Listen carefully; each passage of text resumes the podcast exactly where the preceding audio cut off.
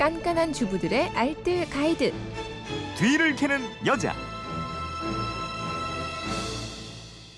네, 살림의 내공을 드리는 시간이죠. 뒤를 캐는 여자 오늘도 곽지연 리포터와 함께합니다. 어서 오세요. 네, 안녕하세요. 네, 휴대폰 뒷번호 8790님이 주방에서 유리 제품을 많이 사용하는데 유리로 된 냄비나 컵을 세제로 아무리 깨끗하게 닦아도 마르고 나면 얼룩이 그대로 있어요. 좋은 방법이 없을까요? 하셨고 0674님은 호프집에서 아르바이트 하는 대학생인데 얼룩이 남아서 그 컵 씻었을 때 사장님한테 잔소리를 많이 듣는 모양이에요.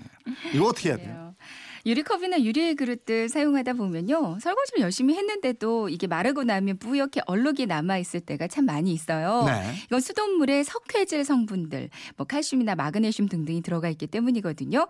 이 물이 마르면서 석회 성분이 쌓이고 또 쌓이게 되는데요. 때문에 컵이 좀 사용한 지 오래된 컵일수록 또 한동안 사용을 하다가 오랫동안 보관해둔 제품일수록 이 석회 얼룩이 쌓여서 잘 안 지워집니다. 음. 이게 그냥 일반 주방 세제로 지우면 제거가 잘 안 돼요. 어, 그럼 어떻게 지워요?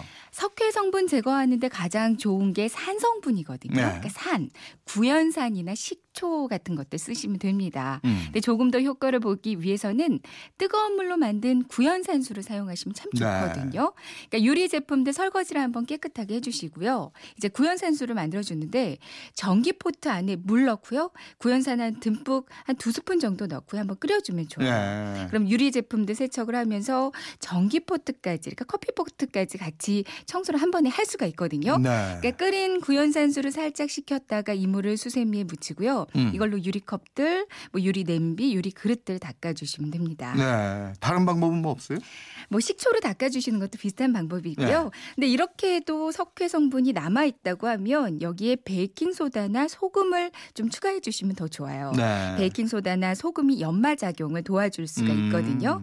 먼저 유리 제품들을 설거지통 안에 다 넣고요. 베이킹 소다 한 스푼 넣고 그리고 식초를 넣어주거나 아니면 물에 소금과 식초를 1대1 비율로 넣고요. 네. 이 물을 수세미나 못 쓰게 된 칫솔로 묻혀가지고요. 컵을 한번 닦아주세요. 음. 그리고 마지막에는 역시 뜨거운 물에 한번 헹궈서 마른 행주로 닦아주면 얼룩은 사라지고요. 음. 반짝반짝 광택이 살아납니다. 그 식초하고 소금 사용하는 것도 구체적으로 좀 알려주세요. 네, 식초와 소금, 그러니까 뭐 식초와 소금을 한번 넣- 넣을 때도요. 방금 말씀드린 것처럼 물 안에다가 소금과 식초를 1대1 비율로 넣으면 되고요. 네.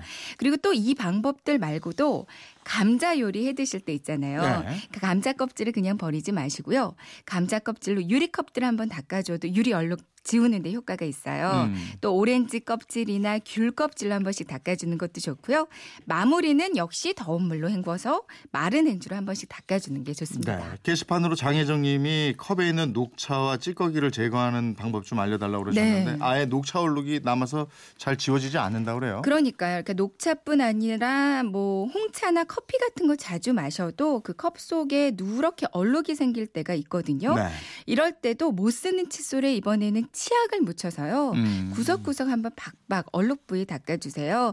물기가 없는 상태에서 닦아주셔야 되고요. 아니면 달걀 껍데기 부셔서 물과 함께 넣고요. 컵 입구를 손으로 이렇게 막은 다음에 막 열심히 흔들어줘도 컵 안이 깨끗해집니다. 알겠습니다. 지금까지 뒤를 캐는 여자 곽지연 리포터였습니다. 고맙습니다. 네, 고맙습니다.